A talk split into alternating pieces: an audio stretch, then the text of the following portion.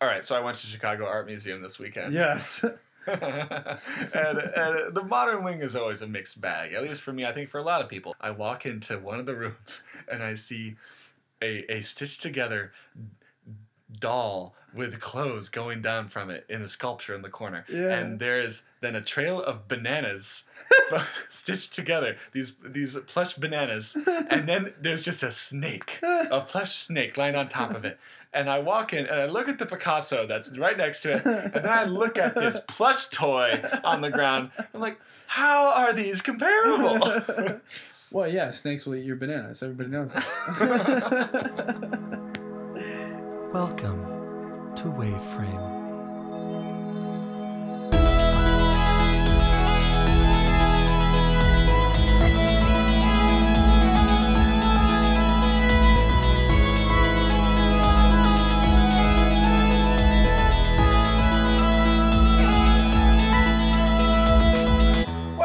Welcome back. This is episode five of Waveframe. The Oscars have just been completed. Last night, Yep. 2020.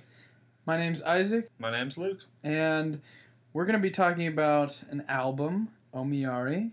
We think we're saying that in a, an American way, but we don't speak Japanese, so We're doing That's the how best I'm we gonna can. say it, So yeah. we ask for grace. If anybody listening speaks Japanese, yes. please have grace with us. Um, and we are that's by Kishibashi, and we are also going to be talking about Bong Joon Ho's Parasite, which just won not only Best Picture but Best International Film, Best Director, and Best Original Screenplay. History breaking.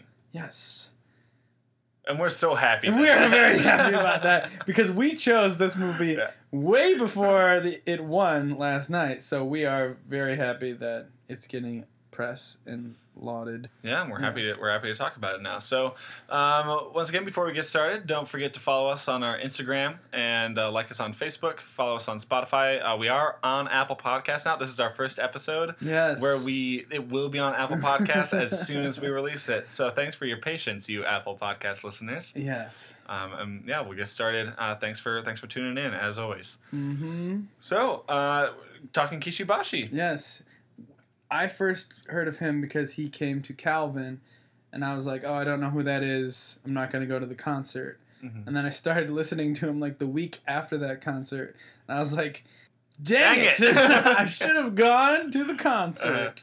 Yeah, s- very similar experience for me. So yeah, he came to Calvin, which is where we went to school, Mhm. and then uh, yeah, neither of us went to the concert. The next week, I was carpooling uh, with somebody who was at the concert, and they're like, "Yeah, check this, check out this music by Kishibashi." Came to Calvin. I'm like, "Oh nuts! like, I missed out on something pretty cool here." Speaking of nuts, Kishibashi reminds me of some sort of like, like granola mix. It sounds like it would be some sort of Nature Valley mix, but that's neither. you can pitch it to him. here nor there. But yeah, I love Kishibashi for many reasons.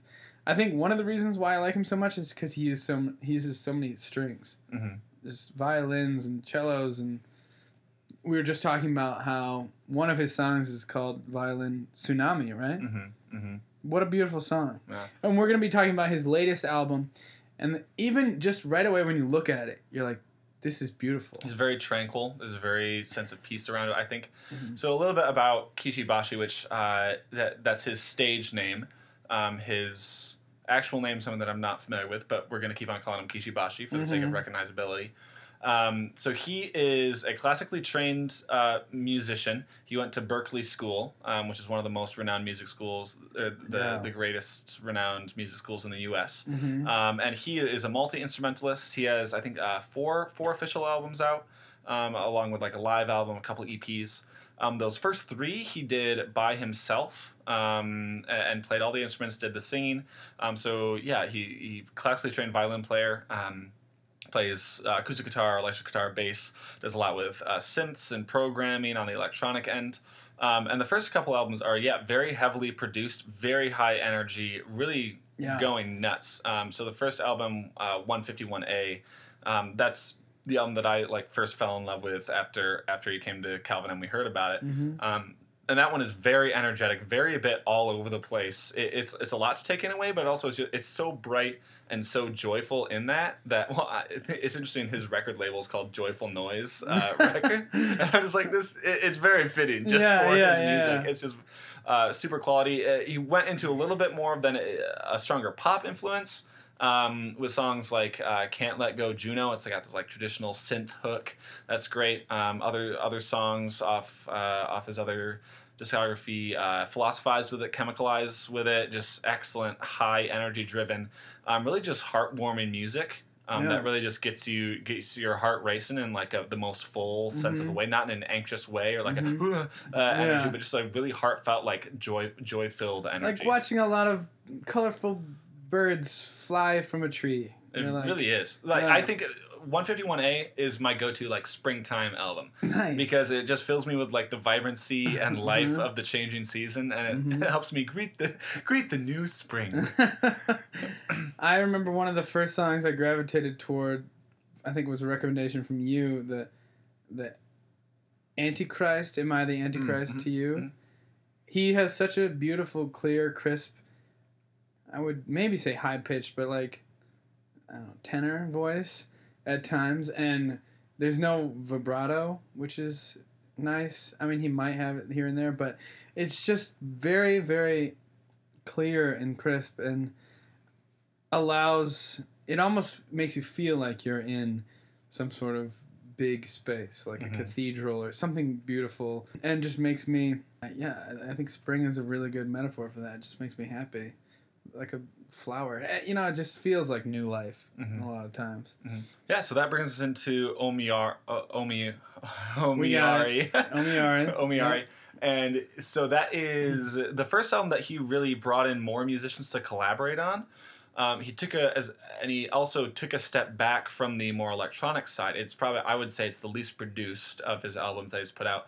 Um, it's it's kind of like a nice like picnic in the park, or I feel like like and some of it adds another a new like folk element into his music that isn't as present in some of the other albums. So it's more driven by uh, piano, acoustic guitar, um, some strings, and then some really clean electric guitar as well that kind of does these volume swells in and out, really tasteful. It's just a really pure sounding, really really light and breezy album. And you, yeah, you talked about the album, the artwork, the, the aesthetic It's just a bunch of uh, porcelain polished or wood, or yeah, something, yeah. polished. Uh, birds. Birds. and it's just very fitting with with the aesthetic of the album. it it it's like refined i don't know my my grandma used to always be into bird she had like a bird clock and a lot of bird stuff and it just feels like that but minimalist? I Mhm. don't know and and it's a really really nice looking like i want it on my wall. That's some of the best album art. Can just be art in and of itself and then amplifies the what the music has to offer. Mhm. and i i think it's perfect fit. I want one of those from the photo. Like, how cool would that be to have It's, one of I like the each some of the singles he released Yeah. from that album are it's the same white background and then just has one of the birds Ugh. as the focal point. I love it's that pretty cool. stuff. Ugh. Um, so from a musical perspective, so uh, Kishibashi he is uh, American. His parents were first generation. They themselves immigrated from Japan. Mhm. Um, so musically, uh, I wouldn't say that that the Eastern influence and the and Japanese music is as prevalent in general with his music, but you do see a bit more of that in this album.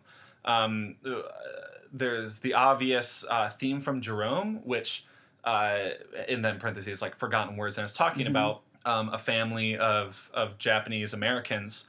Um, and this mother is singing to her children, forgot like the quote is "forgotten words from Japan," oh. and so it, that uh, is very on the nose lyrically Mhm, as well, mhm. seeing that influence. But um, as well, you see with the kind of the there's a la la la section with this light dancing vocal. You can start to hear the scales and sort of the tonal consistencies that's more familiar um, f- from Japanese historical music. And, and I'll say right now, Japanese music uh, and in general music from the Eastern Hemisphere is what I'm much less familiar with. Yeah, yeah. And obviously Western music as Yeah. we live in, in the U.S. But even out of then comparing, uh, you know, African rhythms, African music, and Yeah. Middle Eastern, uh, Indian music, I'm much more familiar with those even than than uh, Eastern, for, for example, in Japanese music. So yeah. I'm gonna do my best to assess this, but by no means I'm an expert.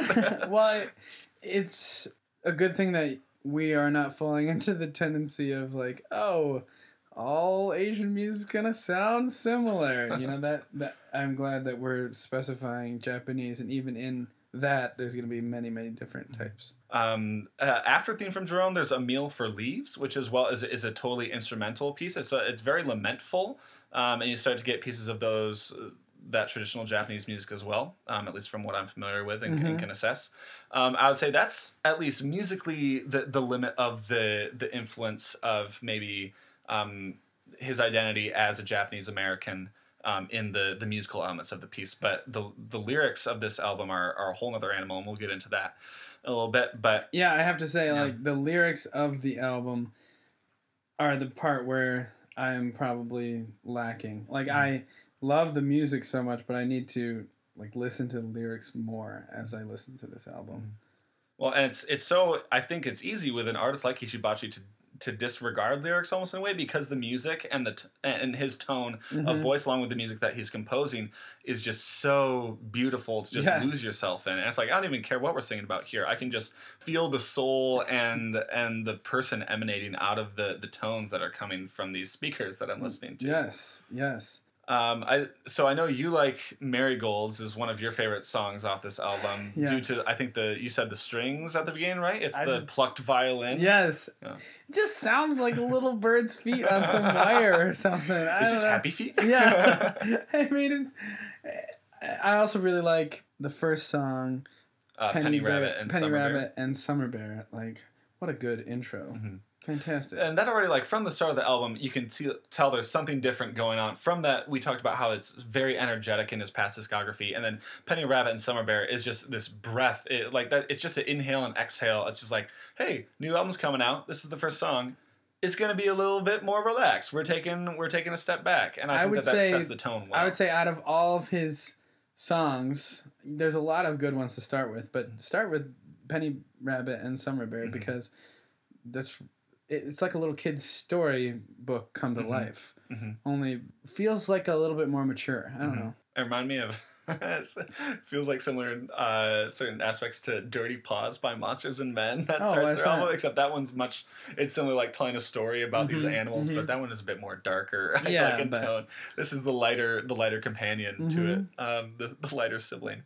Um, I think, and immediately in that you you see it's it's not very processed like this. You could get like a four person ensemble together and just play through this live without Mm. like any processing, any because he's known for Kishibashi uh, when he was a solo artist in particular. Live, he would do lots of loop pedals, lots Okay, of yeah. he. It's really cool. He he takes the violin and puts it through a lot of these processing effects that you're you'd see more with electric guitar. So you have this delay echo effect that you hear. That's that's stuttering than his violin, and you hear that a little bit in a song like Marigold, like that very stuttering those those Mhm. plucked uh, violin notes. Um, but yeah, the the reverb from a guitar, all, all these different elements that are more processing it and looping it, so he can do these things live and really make some unique uh, sounds that that you don't catch a lot of other places. I think. Mhm. Um, I'm trying to think. Uh, uh, musically, we talked about the we, we mentioned the folk element a little bit in songs like Angeline, um, and uh, in Annie, Heart Thief of the Sea, which ends it. It's like this old sea ditty. Like Oh, nice. it's like you. I would sing it if I was at a campfire, like a Mhm, bonfire. It's mhm. it's very interesting and new. A new element that he approaches in this album that hasn't been seen before. I think in his, his in his previous. uh, Yeah. I love that he's evolving. mhm. And plus, like, it feels like you can go back. You can you can go either way. You can go from the beginning beginning of his discography or from the most recent, and either one's fine. I I think know. I'll be curious to see if this is marking a new direction for him, or if it's going to be kind of like a, a breath of fresh air before he dives back into the more process. Yeah, that would be interesting. again. Well, wouldn't it be in very interesting to see him live like three years ago and now him today, Mhm. and having the extra instrumentals and he's actually coming to Hope in April. Oh, really? Yeah, somebody just told me that, so I want to go. That's local. We should try to catch that. Yes. Musically, they're just a very approachable, very easy element to to be able to diagnose at multiple layers. It's not only pleasing on the ears, but there's some really complex. You can you can hear and and get at some. You can tell he's classically trained. That is Mhm. clearly ele- it, it's an element of the writing that that this album has, and, and his other things as well, um, his other albums. But um, something that I didn't appreciate uh, until recently, and and a lot came up more as I was researching in preparation for us to talk about this. But Mhm. the lyrical side of this is really multi-layered in ways that I was not ex- not expecting and hadn't picked up. Oh, please do tell, because I know nothing about this. so this was a lot of fun to research um, because it gave the album a whole lot more weight. So uh, we mentioned how Kishibashi is an American uh, with uh, his parents uh, immigrated from Japan. Mm-hmm. Um, and he chose to speak to a lot of modern issues dealing with immigration um, uh, and borders uh, and treatment of, of citizens and non citizens within the United States Mm-hmm. um, by looking back at the Japanese internment camps of World War II, in Wow. which, um, after, you know, with fear of Japan in World War II across the Pacific, um, many Japanese families were put in these internment camps. And they were U- they were U.S. citizens. Yeah, they, It, yeah. was, it was the. They it- just were Japanese, so Mhm. people were like, "I don't trust you." yeah. Um, and they were awful conditions. And yeah, they just took these families and put them in these internment camps.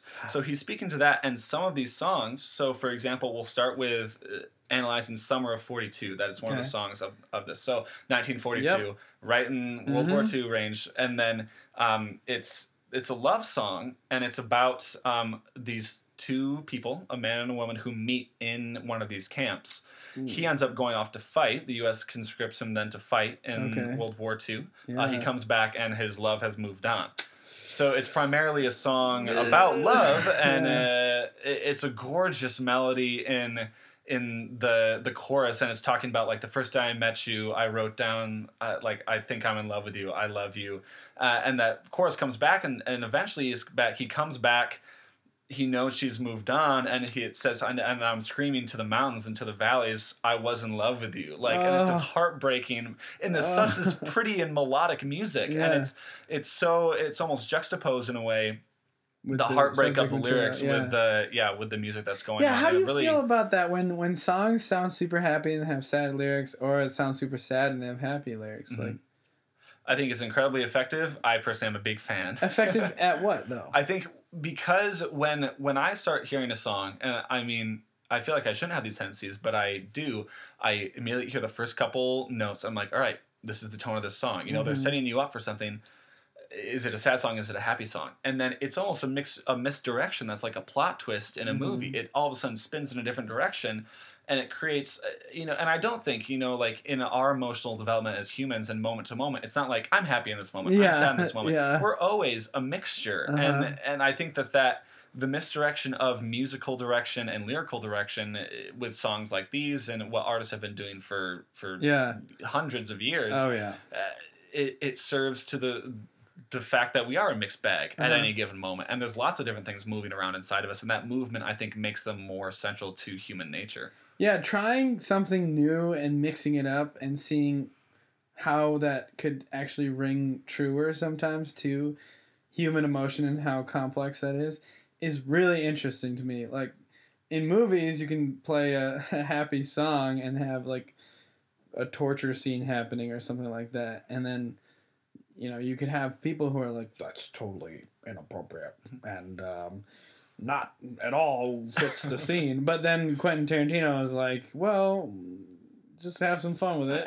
like you know that there's this famous interview with Quentin Tarantino where somebody's like.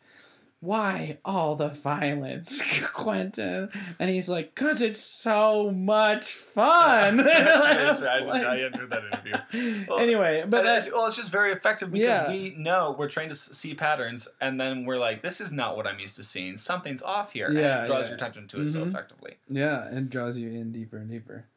Cool. I want to hear more. I want to hear Yeah. more. Um, the we mentioned theme for Jerome musically already, but moving from Summer of '42 into theme for Jerome. So Jerome was the name of a relocation center oh, um, for uh, I think primarily Japanese families. yeah. Um, in I, I saw I think it was in Texas. I could be wrong. Somewhere in the United Mhm. States.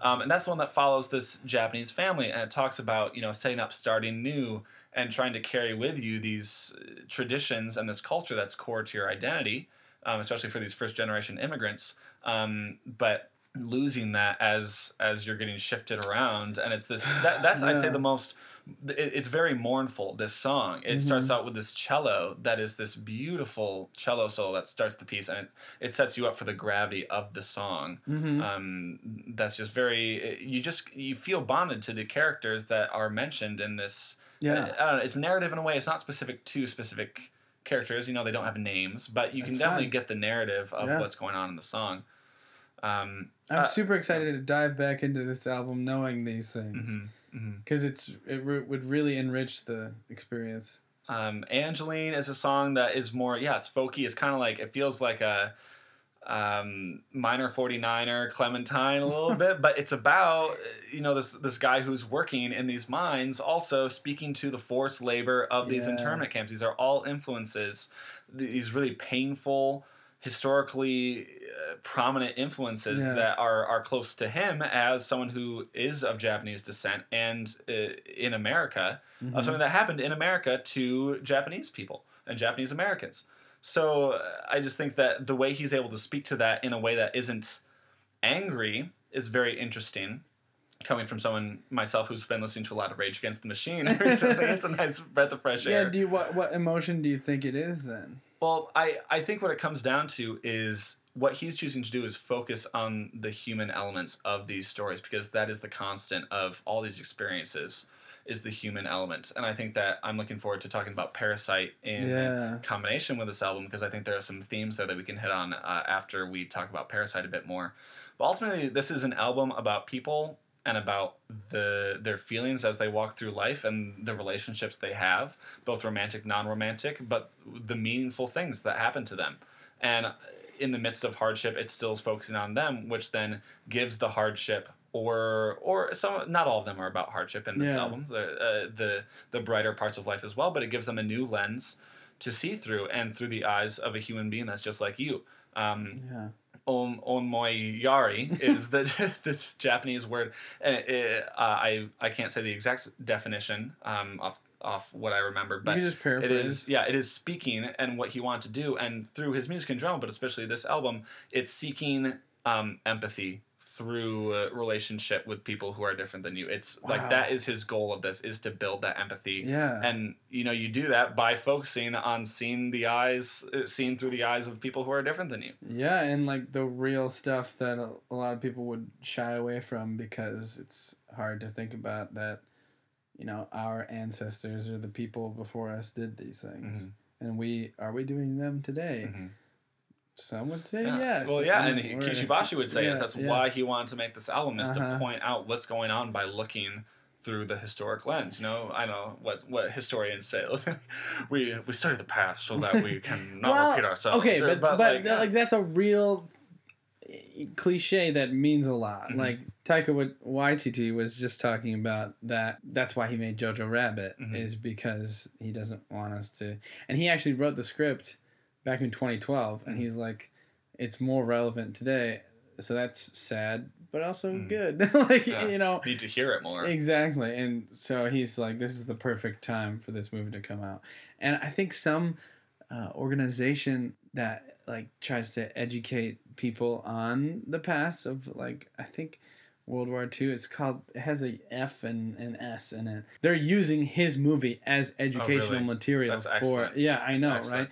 Plug we're not talking about jojo rabbit Yeah, in this episode but, but- excellent movie that you should also go see Yes. when it, and when it speaks to when we're talking about empathy and Mhm. that's a movie that is incredibly effective at that and, It and really deserves a lot of recognition Yeah. a lot of respect for this album even more now that i i myself have learned about uh, the heart of the album and, and kishibashi's influences and inspiration for why he wanted to write it um, just approachable on so many levels and and so great to witness and it, it i think it truly just does the, the empathy flows out of this album and it makes you f- it, it helps you feel connected to those around you in, in new ways at least I, I find that to be true I think even on the practical side, it's great that it's so it's not bite sized, but it's not too long. Mhm. yeah i think 10 songs Yeah. yeah And somebody who has this past of where he's an American, but he is also Japanese and his parents came from Japan, he could have this identity crisis, but instead it feels like he's feeling very comfortable with fusing the two together and a whole new identity. And the fact that he can use the past to be relevant today is beautiful. I love this album and i'm to love it even more in the future i just know that so I'm, I'm very happy that we talked about it Excuse me. because i'm super excited to see him in concert sometime All right, that's a wrap on Omiyari yes Kishibashi. Um, the reason why we put these two together is simply because we're exploring Asian influence on America, um, and we're going to be talking about Parasite, which just won Best Picture. Bong Joon Ho won Best Director, and they also won Best uh, International Film, which was recently changed to international film from foreign language film. And he, in all of his speeches, or in one of his speeches, Bong Joon Ho was talking about how he was happy that they changed it, and it's it's so interesting to hear what he has to say because he the way he speaks and the way he like everything his body language and and what he says just makes me believe that he is so down to earth mm-hmm. and grounded and, and just you know I would say humble. I, I think is humble but also knows his talent. And Bong Joon-ho said that you know if you can just get past the barrier of some subtitles it'll open a whole new world of good movies for you to watch. Absolutely. and so you know i think one of the best things to hopefully come out of this situation of parasite winning best picture will be people being like oh korean movies are good maybe other movies with subtitles are good um, yeah so just i'm gonna quick give an overview Um, spoiler as- free yeah, as always, we'll start this spoiler Yeah. free, and we'll let you know before spoilers uh, come into play. So, Yeah. don't- the Parasite fear. is a movie set in South Korea about um, a lower lower class family. They're not the lowest class, but they're a lower class family, and class is a big theme, and it's not subtle, but it is done very very well. This lower class family who need to find jobs. They need to find jobs um, for obvious reasons, and they try a few things and stuff doesn't pan out until one of uh, the son, their family, uh, they all live together. The son's friend friend comes over, and his the son's friend says, "Hey, I'm tutoring this girl. I'm teaching her English. Would you do that because I'm going abroad?" So that's the general basis of it, and then the family tries to get out of their lower class standing, and it's funny because his friend wants him to be the tutor because his friend is like, I'm in love with this girl. I don't think you're gonna do anything. You need to protect her from other men. um, so she doesn't date somebody else because when he comes back, when she graduates from high school, he's gonna ask her out. Is that enough? I think yeah, that's Yeah. a that's a great setup for the movie. There's Uh, so much that else that happens, but I don't want to spoil it. Yeah, and I think that you, you spoke to you know uh, class is a big part of this movie. Yes, big I part. think and we'll get more into that. and it, it's very interesting because within I think within each of the members of the family, so there's the mom, dad, son, daughter. Yep. Each of them is going through their own Yes, path in they all movie. have their some, own character Some are in a accentuated a, bit more than others. So I Mhm. think that the the dad and the son, pro, I would say, dominate most of the story arcs. I would I would argue. It it I I would maybe agree with that, but the mom and the daughter are integral oh, to the movie. very very Yeah. much so. Um, so within this this setting of the you know this lower class upper class juxtap- juxtaposition in South Korea, eh, there are each these individual arcs that you're uh, caught along with as well. I, I know we and the people we are watching this movie with, it's this is another you know this is why it's cool to compare this to Omiyari is Yeah. you just fall in love with each of these Oh characters word! in their yes. own unique way the there's not I don't know for us there wasn't a character that we're like that we didn't connect with or that we didn't love to some extent. Even the people who are wealthier class, Mhm. and you're supposed to know that they're in opposition, Mhm. like they're working against in a way, or taking advantage. Like hence the Mm-hmm. title of the movie. Um, they're they're taking advantage of these rich people. Mhm. and you even connect with the rich people because to a certain extent because you're like oh they're not bad people they're just ignorant from yeah, two two different families from two different worlds. yes I think yeah, it's it's quick I think to put the the lower class family as the main characters of this Yeah. movie and I mean they are to a certain extent, but Mhm. also in a way I think it's fair to say this is a story about two families. And uh, in in the contrast to each other as you were just talking about. So I think that this movie is just it, it, it's incredibly well done. It just speaks to the complexity, the human elements in a way that does it well. That gives life to all these other issues because you're viewing them from this empathetic perspective Yeah. of someone else's eyes. And if it was done poorly, you'd be like, I get it. It- The theme is Mhm. class war Mhm. or like, you know, tension. And okay, this is dumb because it's so heavy handed. But because they're grounded in three dimensional, realistic people Mhm. with understandable motivations, you're like, I don't know what's gonna happen, and I'm really stressed Yeah. out because I care about each This- of these people. movie, excuse me, does keep you on the edge of your seat. You want me to go into like the history uh, a little bit of Bong Joon Ho's career? I think that'd be 'Cause yeah, that's great to frame it. spoiler-free, Yeah, let's and let's, then we we'll can dive in. We'll Yeah. Okay. So, um, Bong Joon Ho uh, was born in 1969. um, so he's he's like middle aged, and um, he has made like five or six um, full length, feature length movies. Um, but it's really interesting because most of his movies are about class in some way. And so one of the first movies that really put him on the map was The Host, which is this movie where if you were back in 2006 going to be talking about this when The Host came out, that that's one of the ones that I think jumped the pond, so to say. He's from South Korea.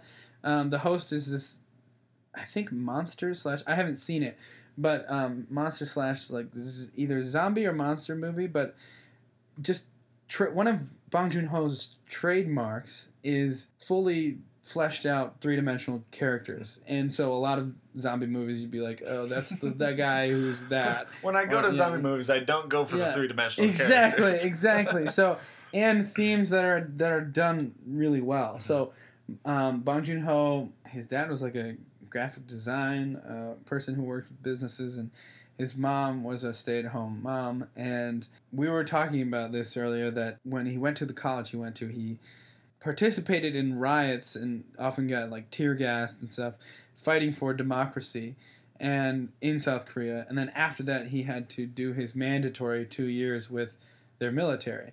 Um, so he's he's been through some stuff, um, and and I think his mindset is reflected as with every good artist, reflected in his art. He has made some movies that people might have heard about. So Chris Evans stars in Snowpiercer, which is the first Bong Joon Ho movie I've I saw, and that is one of the most on the nose, but but done really well class uh, divisions because they're literally humanities on this train, and the back of the train is the lowest class, and the front of the train is this highest power slash highest class.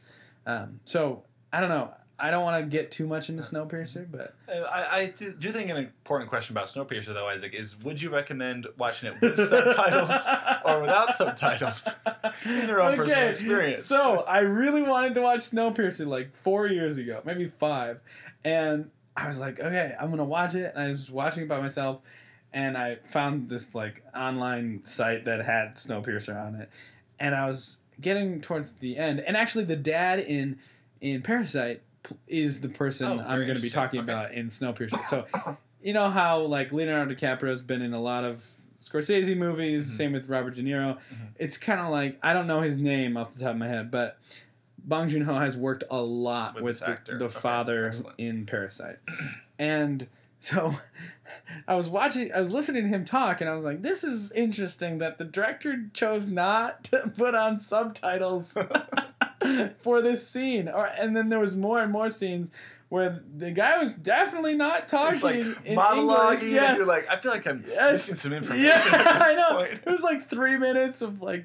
absolutely uh, me not understanding what he was talking about, and then I watched it again later. I've seen it like three or four times, and I was like, "Oh my word!"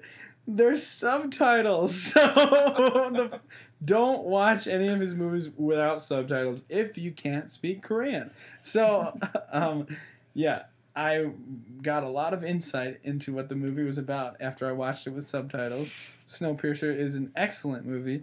Tilda Swinton and um, John Hurt Hurt uh something anyway he died recently you know in V for Vendetta the Overlord Mhm. yeah he's that guy he's really good in it he also It plays John Hurt because there's an alt yes song that John Hurt references him. yes he also plays Ollivander in Harry Potter I like that. Anyway, he's a fantastic actor. Um, Okja, Okja came out, which was about um, this girl who wanted to save her super pig.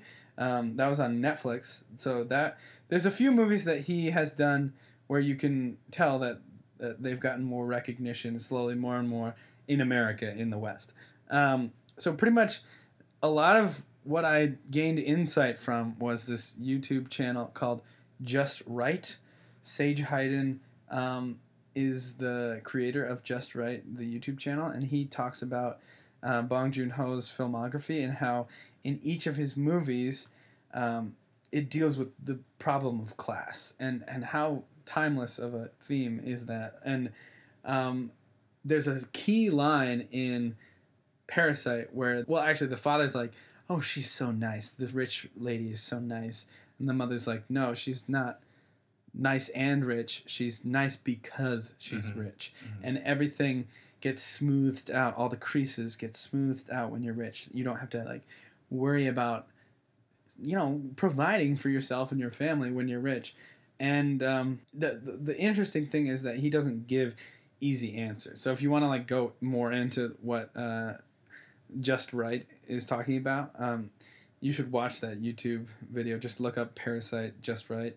Um, that's W R I T E. He never gives like one dimensional answers because even in Parasite, you're really not sure what they should have done or where's the line or like. I was just listening to them uh, both uh, the the actor who plays the son in Parasite and Bong Joon Ho. They did notes on a scene, and um, the son, the actor who played the son, was saying that. Do you want to just go into I think yeah, we should. Spoiler time for Parasite. Um, this family, and if you don't care, here's a little overview. This family, um, like a parasite, um, slowly, one by one, gets employed by um, pretending to have credentials and being competent and and pretending that they're not actually a part of this family, uh, a whole family. And they do this by making sure that the existing staff is all given the boot. Yes. And, and whether that's planting Mhm. uh, different things that, that make Oh. it seem like they're sick or, so or assaulting their character, they, they begin to insert themselves and replace these staff Oh. one by one. Yeah, and it's really interesting because you're rooting for this family, but you know what they're doing is wrong. And some of us watching it were was like, "Oh, this feels like Ocean's 11. there are some elements there's that are a, like There's a lot of fun things where like, oh, the the the lady's allergic to peaches, so you gotta like very subtly like put some peach dust on her and then pretend that she has tuberculosis. Yeah, anyway, it and it all works because the rich lady, the wife, is so naive Mhm. and um, kind of dumb. And so, Yeah. um, Simple, as I think they say in yes, the movie. Yeah, exactly. So Parasite is, I think, a really cool choice to happen to have the best picture given to it because it it it feels like him at the top of his game. He very much just nails it. I mean, all the acting is done impeccably and the shots are gorgeous and they made like the house for this movie and you can tell that each of the choices made were or most of the choices made were very intentional.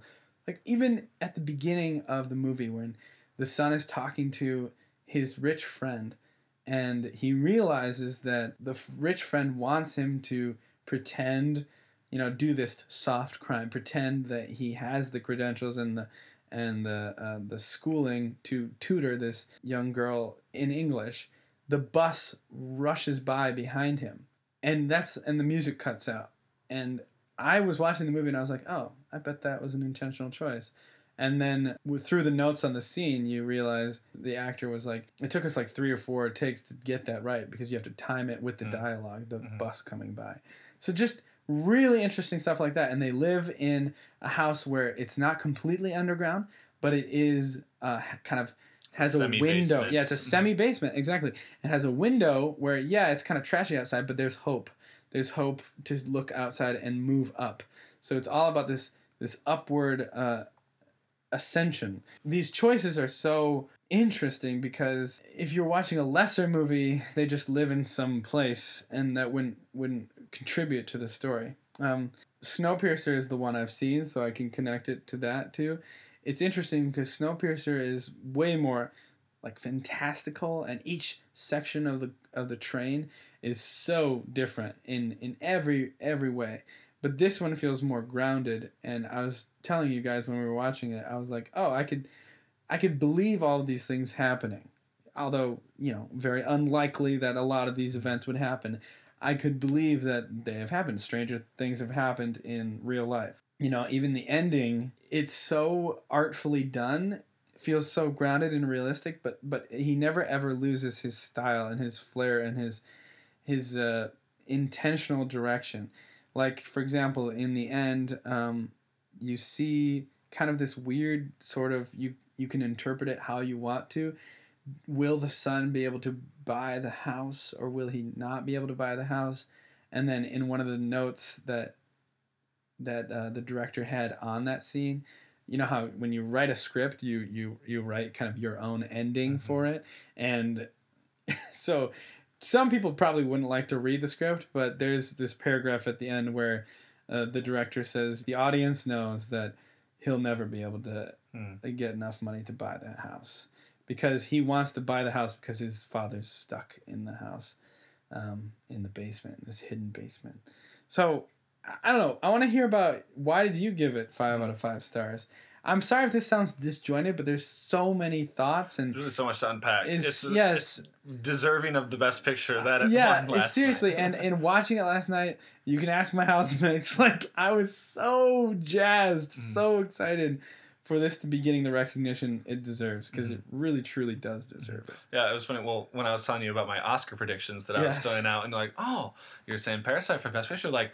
yeah, people don't think it's gonna happen, but that'd be so great if it did. And I'm like, yeah, I chose it because I'm optimistically hoping for it. It'd be so great, and then it did. It was Yes. so such a such a cool thing. Ugh. Um, but I think, yeah, uh, what I spoke to a little bit before the connection it, is the, the characters really roped me in off the bat.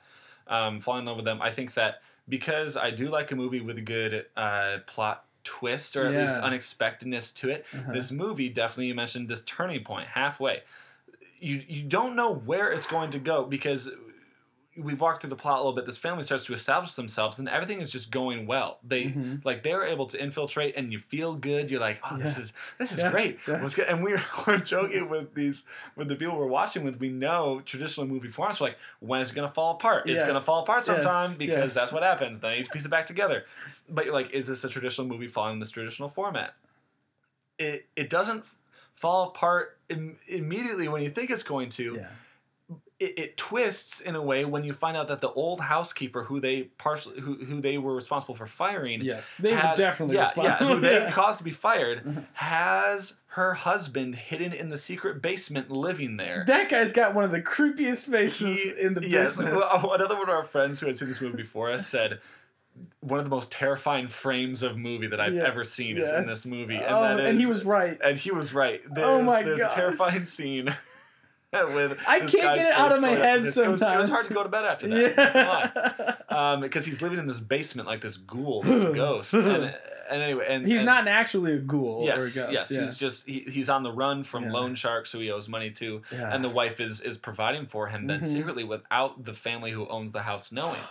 Um, so all of a sudden it opens up this new unexpected turn that you're like, how now is this family going to deal with this? And then the rest of the movie is them responding to that as, and then more more things happen. They they have to sort out how to how to keep their secret from the family when they're almost all caught together in the house after hours, and their Ugh. their house floods, their semi basement, and they have to respond to that. And all the while the tension is building, you can see the dad is getting more and more twisted up and and the the music the sound editing element you can feel the tension building and you can see it in his performance Mhm. and the way he way he is in the movie that this type of class uh, distinction gets to him the Mhm. most mm-hmm. the most violently in a Mhm. way oh, he's like a ticking time bomb.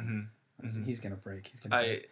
Yeah, you kept on Yeah. saying that. You're like every time it showed his face at the end of it, you're like, he's gonna break. and he does. yes. And it, it- it's just, I, I think this movie just balanced really well, keeping with the traditional format in a way of that, you know, rise and fall climax that, that we're familiar with and why we're gripped by stories, but Uh-huh. also subverting your expectations in just the right way that Yes. it was a new and fresh take on Mhm. on a storyline. Mhm. And it's full of rewatchability because it's so interesting. Even when you know, you see where the dad stabbed um, the rich guy, the Mhm. rich man, is the same place where his daughter got stabbed. Really. You know, in the See, chest. I, yeah, you know, it's just intentional choices. it's full of that stuff.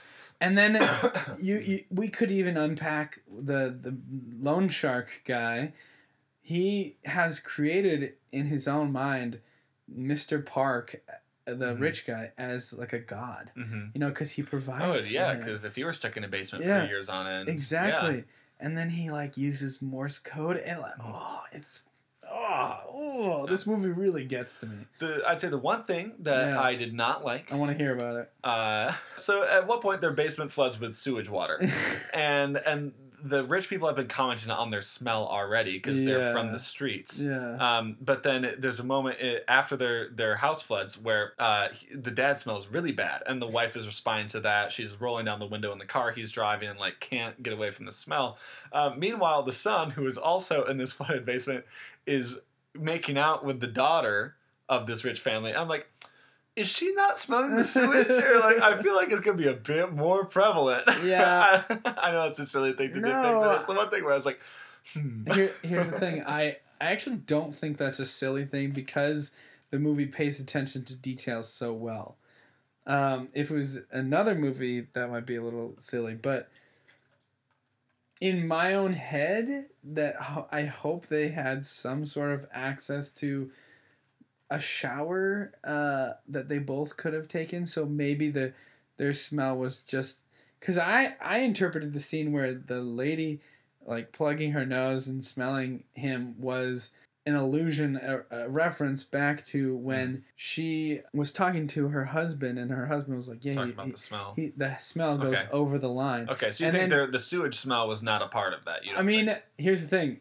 It should have been, I feel like, Mhm. but I kind of think maybe not.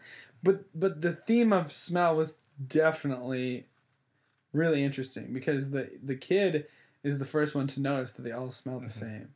Mhm. Um, so yeah, I, don't- I don't know. I, I would, but they were all in a gym, and so maybe access to a shower would not have been very easy at all. So I don't even know my own thoughts on that. I would have to rewatch it. But I think for me, I just gave it a four and a half out of five stars because I wanted to see it again before I knew Mhm. my final thoughts on it and how how if if it is a, like a I don't know what whatever you want to call it great or perfect Mhm. movie.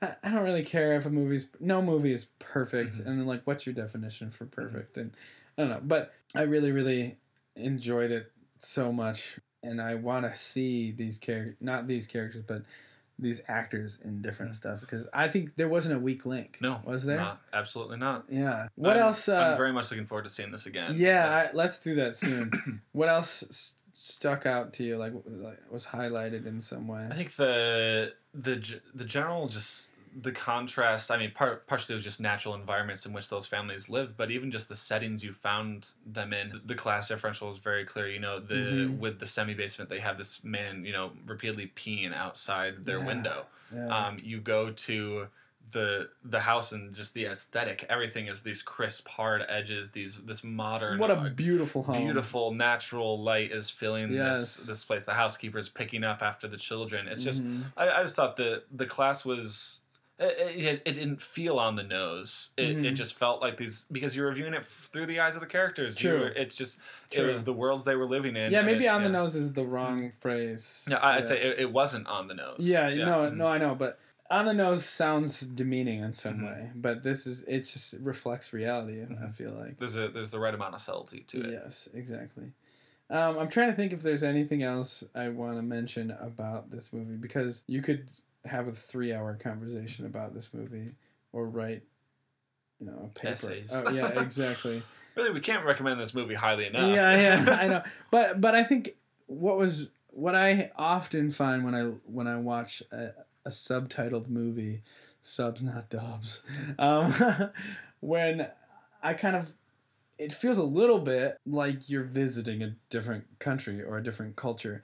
It's so refreshing to try different foods metaphorically. I don't know, just be breathing different air and and and and seeing things in a very different way and and it's heartwarming to connect with people who speak a different language than you or who have different mannerisms but you can still like fully connect with the wants and needs and it, it, it does make you feel universally more connected to everybody because we this movie could have been set in America. It would just be a different house um, architecture and a different, you know, X Y Z. But like every place has class divide. Mhm. Um, I I just would love everyone to not just discover more of Bong Joon Ho's career, but to look more into Korean films and look more into just films in general that aren't from America because you're missing out on a lot.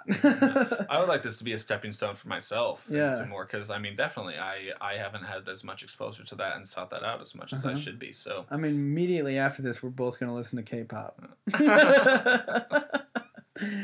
yeah. Um. Did you have a favorite performance or something like that? uh, I think definitely the dad. It's hard Mhm. to hard to beat his performance. His character was so likable. Yeah. Uh, just a funny character in a lot of uh, ways. This is a it's a dark comedy. It's It, classified it as is really. Yeah. I hope we. I'm glad you mentioned that because it is really funny Mhm. at times.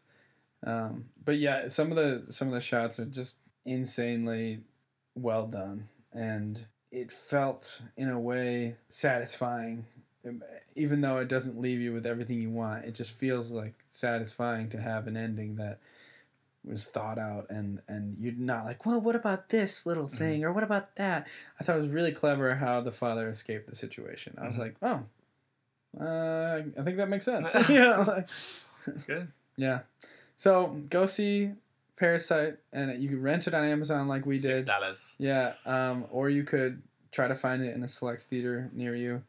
Um, go to Spotify and listen to Kishibashi's Omiyara. Omiyara. Omiyari. yes. Um, yeah, and just check out different people from different places. It's very surprising to me that the Academy did a good job this year. At least with their best, picture nomination. Well, they did a good job on a lot of them. I'm, I'm proud of them. Even if it was for It's getting better. reasons. Yeah. it's getting better. Yeah. Thanks for listening. listening. We really appreciate it, guys. Um, uh, let us know uh, if you have any suggestions for episodes. Let us know if you have any suggestions overall. Share with your friends, share with your family. Um, uh, let us know what you think about Parasite. What about Kishibashi, too? Um, enjoy. And we're happy you listened. Thank you. Till next time, folks. Yes.